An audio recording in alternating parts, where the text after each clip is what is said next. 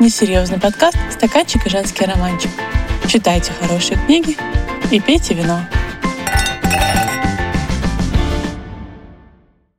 Привет-привет! С вами долгожданный новый выпуск в 2024 году подкаста «Стаканчик и женский романчик». И с вами его ведущие Галя Бочарова и... Ксюша Мостовая. Всем привет! Привет-привет! Мы вышли из оливешной комы. Вышли из тени, да. Мы не записали новогодний выпуск, мы неправильные блогеры. Хотя у нас была очень классная идея встретиться вместе, позвать Олю и вообще поболтать про всякие новогодние напитки, любимые книжки, любимые фильмы. Но мы ничего не сделали. Декабрь был очень сложный. Очень. Наверное, как у многих из вас. Тем не менее, все хорошо, что хорошо кончается. Мы снова вместе с вами. Еще мне кажется классно, что мы себя не виним за то, что мы это не сделали. Мы такие, ну, ну да, да. Селяви. Ну, поскольку, да, наш подкаст только наш, мы ни перед кем не отчитываемся за проделанную работу. KPI у нас нет, все делаем только в радость и в удовольствие. Расскажи, как прошли твои каникулы? Прошли хорошо. Мы съездили в Карелию. Там было минус 30. О боги! Изначально мы хотели покататься там на лыжах и сноубордах, но уже когда мы увидели погоду, мы даже их не взяли с собой. Поэтому мы сняли маленький домик пана тыквы, думая, что мы там не будем проводить время, а будем как-то гулять и кататься. Но в итоге мы в этом маленьком домике так и просидели.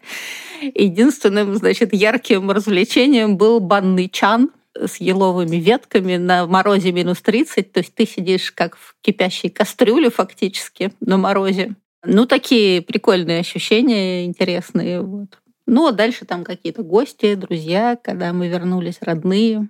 Как у тебя? Я как-то очень неудачно заболела прямо перед Новым годом. Во второй раз уже за декабрь. Потеряла голос. Вообще, это было ужасно. Много кашля. Вот до сих пор пытаюсь прийти в себя. Но за пару дней до Нового года мне стало полегче. У меня прошла температура. И мы с друзьями собрались и поехали в сауну, которая прям у моря.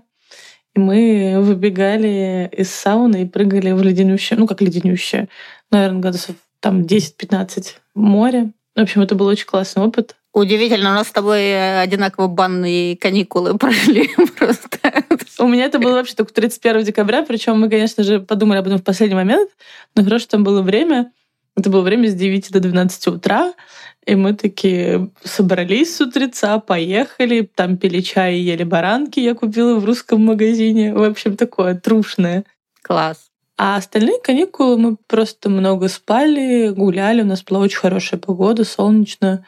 В общем, набирались сил. Я читала утром, и это такой кайф, когда тебе не нужно никуда бежать. И ты просто можешь лечь с утра и почитать. Мне тяжело читать вечером, что я вырубаюсь. Я кино не могу смотреть вечером. А вот тут с утреца в каникулы это прям огромное удовольствие. Интересно, что мы с семьей э, по предложению дочерей сделали 31 декабря каждый презентацию о том, как он провел год, и там были определенные пункты, там, ну, какие-то были кринж года, там, прорыв года, что-то такое. И мы все друг другу рассказали. О, круто.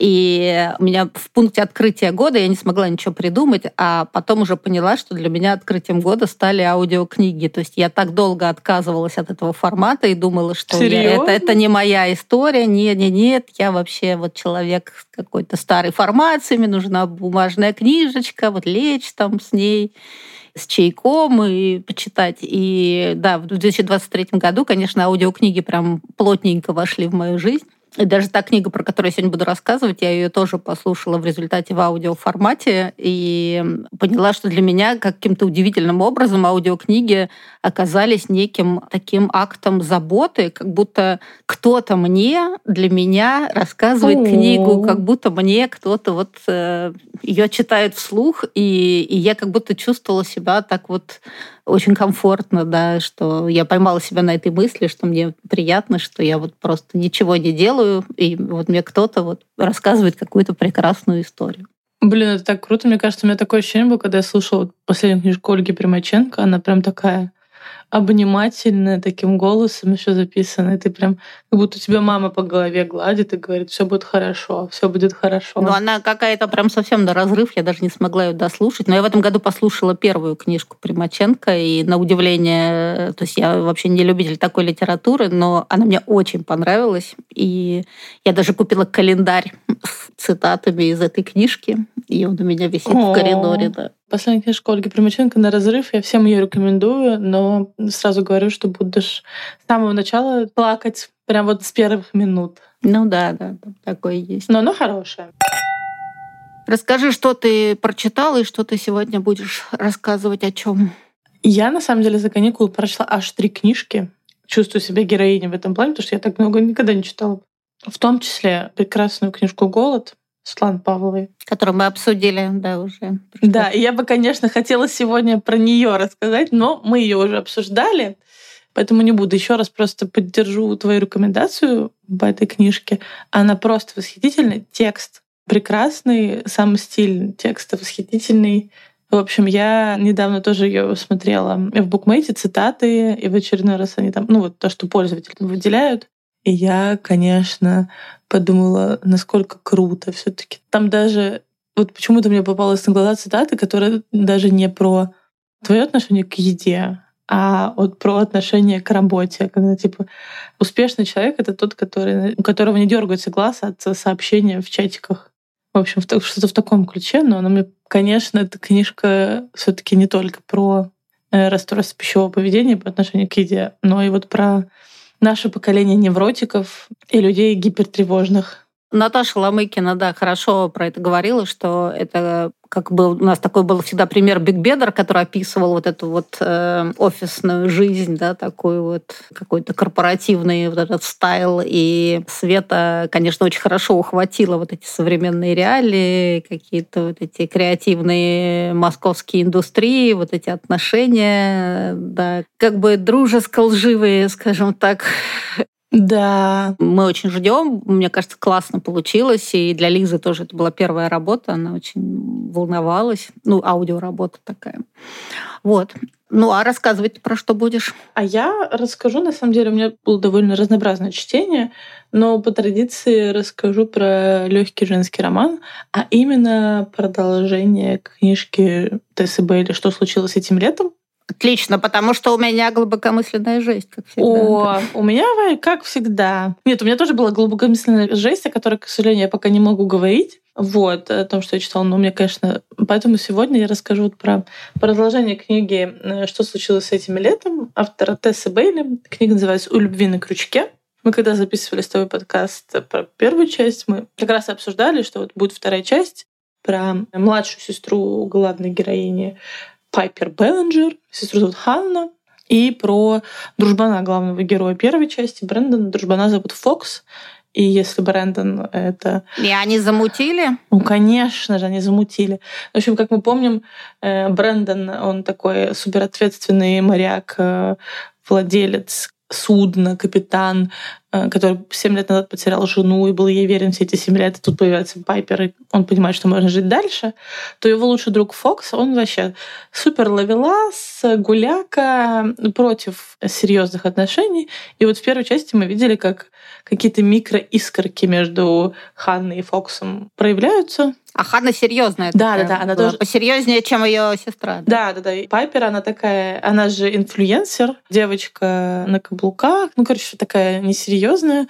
А как раз Ханна, она более серьезная, очень творческая личность, она фанатеет от музыки, она работает в киностудии помощником режиссера, мечтает о карьере в музыке. В общем, вся его жизнь наполнена музыкой, и все в этом ключе. Они, в общем, все полная противоположность главным героям первой части. Собственно, вторая часть э, начинается с того, что у ребят, у главных героев, так как они разъехались, Ханна уехала из этого маленького городочка Вестпорт, они много переписываются, между ними какие-то шуточки, прибауточки, как это называется, ну, там не секстинг, ну, такое, легкая химия. Фокс остается в Эспорте, работает на своем судне вместе с э, Брэндоном. И в какой-то момент у Ханны появляется возможность часть съемок новой картины провести как раз в Эспорте. Не то чтобы она это решает, но она предложила там режиссера и говорит, у меня есть классная локация, поехали туда поснимаем. Таким образом, она вновь оказывается в э, маленьком рыбацком городочке. Ну, чтобы не мучиться жильем, как ни странно, она остается у кого? Правильно, у Фокса, который только и мечтает, чтобы переспать с ней. Но это мой друг, это сестра жены моего лучшего друга. Короче, я ловелас, я не должен с ней спать. Ну, все в таком ключе. Понятно, что между ними, конечно же, все равно случится секс. Это никакой не спойлер. Но если говорить про первую часть, то из-за того, что они изначально были рядом, вся эта история, главные герои Пайпер и Брэндон, то эта химия происходила вживую. А тут этого э, почти нет. То есть, ну, как бы в их переписках есть какие-то такие мелочи, намекающие на сексуальность, но в остальном очень мало химии мне показалось. Потому что она либо в смс либо на расстоянии, потому что они мало времени проводят вместе. В общем, если вы читаете книжки из горячих сцен, то это не совсем то, что вам нужно. Если говорить с точки зрения романтики и вот этого... Но мне кажется, это же очень романтично, когда вот эта вот вся эта переписка такая вот туда-сюда. То есть то ли нравится, то ли не нравится. Вот как бы он тебе, ты ему, да, и что-то такое. Да, но видишь, тут просто кажется, что в первой части больше химии, потому что они прям близко друг к другу все время, и вот это какое-то, знаешь, напряжение и искорка чувствуется. Тут же этого как будто в этой книге больше фокус на внутреннее переживание главных героев, что типа как Фокс понимает, что он не может там строить отношения с Ханной, потому что его папа мудак, простите, э, который там бросил их с мамой и постоянно ей изменял. И все ему в детстве говорили, что он вообще-то точная копия отца, и поэтому Фокс сам стал ну, считать, что он точная копия отца, и как-то... Что он потащит всю эту историю в свою жизнь. Он скопировал поведение отца и понимал, что так правильно. Ну, типа, решил, что так правильно. Кстати, в моей книжке тоже есть этот мотив. Копирование поведения от матери к дочери. Ну вот ему наклеили этот ярлык, что он похож на отца, и он стал таким же, как отец, собственно. И, собственно, ему мама всегда говорила об этом, и, конечно, ему с мамой тоже было сложно из-за этого. И поэтому он считал, что ни в коем случае он не может строить отношения с Ханной, потому что вообще-то она очень хорошая у Ханны личные переживания про то, что вообще-то она влюблена в их режиссера, у которого она помощница, в Сергея. Сергея? Да, да, да, странно, да, его зовут Сергей, режиссер Сергей. Или продюсер он, я не помню. В общем... Ладно. Она как бы по нему много лет сохнет, а Фокс это так, приятный дружбан. Вот. И вообще-то ей нужно сосредоточиться на Сергее, и Фокс должен ей помочь как раз соблазнить его, пока они в этом в спорте. Конечно же, Фоксу это не нравится, и он всеми силами пытается ее как бы подсказывать ей, но в итоге, как это медвежья услуга это называется. Вот. И у Ханны переживание, что ей нужно как-то развиваться, расти как музыкальному редактору фильмов, а она скромная, всегда на втором плане, но решает вот сначала предложить провести съемки в эспорте, потом находит э, музыку, которая идеально подойдет к этому фильму, и решает сказать, что давайте попробуем. В общем, она пытается выйти на первый план, у нее это в итоге, конечно, получается. Но вот вся книга наполнена вот этими переживаниями. То есть если вы читаете книжки ради горячих моментов, таких, то здесь их очень мало. Это очень приятная романтичная история, без какого-то супер огня и все. Вот. Так что, девочки, если вы та самая некрасивая подруга или незаметная младшая сестра. Почему некрасивая? То... Нет, нет, конечно же, она супер красивая, конечно. Ну то все у вас будет хорошо все равно. Всем найдется по Фоксу. Заканчивается все хорошо. Удивительно, если я правильно поняла, то есть еще и третья часть. Хотя я думаю, что она, наверное, не связана. Они должны, наверное, обменяться парами тогда. Нет, это уже... В третьей части. Не-не-не. Я почитала отзыв, что есть третья часть, и на Амазоне есть реально пак э, бумажных книг. Там вот три книжки продают с комплектом. Угу. Но я почитала описание третьей книжки, она не очень поняла, как она связана с этими двумя. Ну и в целом, в конце второй книги там есть прям послесловие через пять лет. Ну, в общем, все в этом ключе. Понятно. Ну, класс.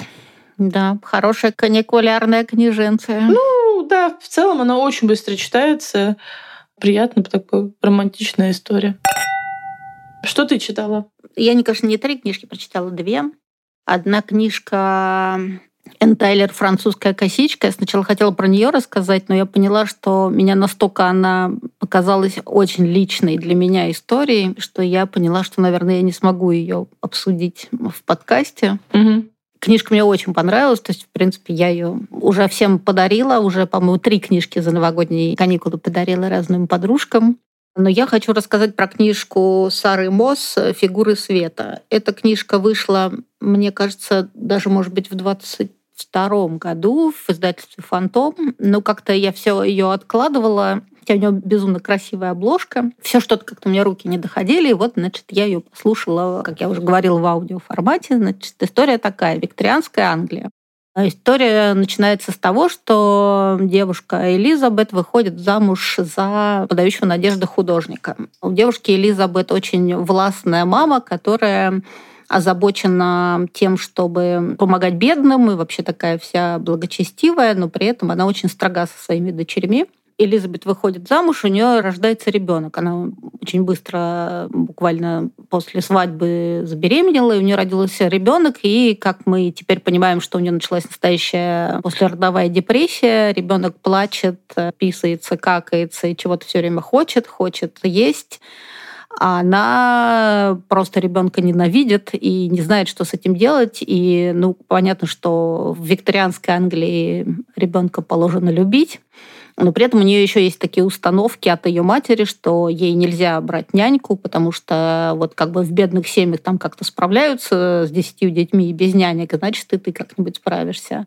Ее муж, э, ну, как-то он там помогает немножко, но в основном он занят своей работой, у него успешно продвигается карьера, он занимается, кроме того, что он пишет картину, он занимается оформлением интерьеров в богатых домах, и у него все это очень хорошо получается, его любят клиенты. И Элизабет остается вот один на один с э, этим плачущим, орущим ребенком, которого она не хотела и которого она не любит. И дальше мы уже встречаемся с Элизабет, ее дочкой Алли и ее второй дочкой Мэй, которая родилась через три года после Али, когда им уже там лет по 11 и 8, может быть. И вот как бы взрослеем вместе с Али.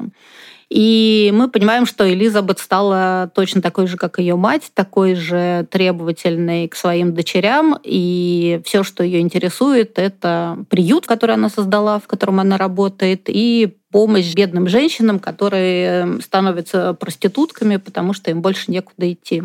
И вся жизнь Али и Мэй, собственно, строится вокруг того, что они ходят вместе с матерью в приют, должны помогать бедным, вместе с ними там рукодельничать, э, играть с детьми вот из бедных семей. И Али очень послушная девочка, она на все соглашается, а Мэй такая бунтарка, которая все-таки высказывает свое мнение. Когда Алли становится подростком, то ее мать решает, что она должна стать одной из первых в Англии женщиной-врачом. У Али, надо сказать, тонкая душевная организация. У Али бывают ну, как это там написано, истерические припадки. Я думаю, что это сейчас бы мы назвали там панические атаки. И у нее бывают периодически такие и ночные кошмары. Ее очень за это ругает мать, и по совету доктора она ей прижигает огнем ноги, что? Да, она просто садистка вообще невероятная. Она их кормит э, там буквально хлебом с водой, при том, что заметим, что отец, преуспевающий художник, в принципе, у него все хорошо, у него есть деньги, но он существует абсолютно параллельно, в какой-то параллельной реальности. Детьми занимается вот эта мать, которая просто держит их в черном теле, она не устраивает там ни приемов, ни обедов, и все время говорит про то, что вот вы такие, типа, изнеженные, а вот посмотрите, там, дети в Африке голодают, да, там, и на самом деле она очень жестока, то есть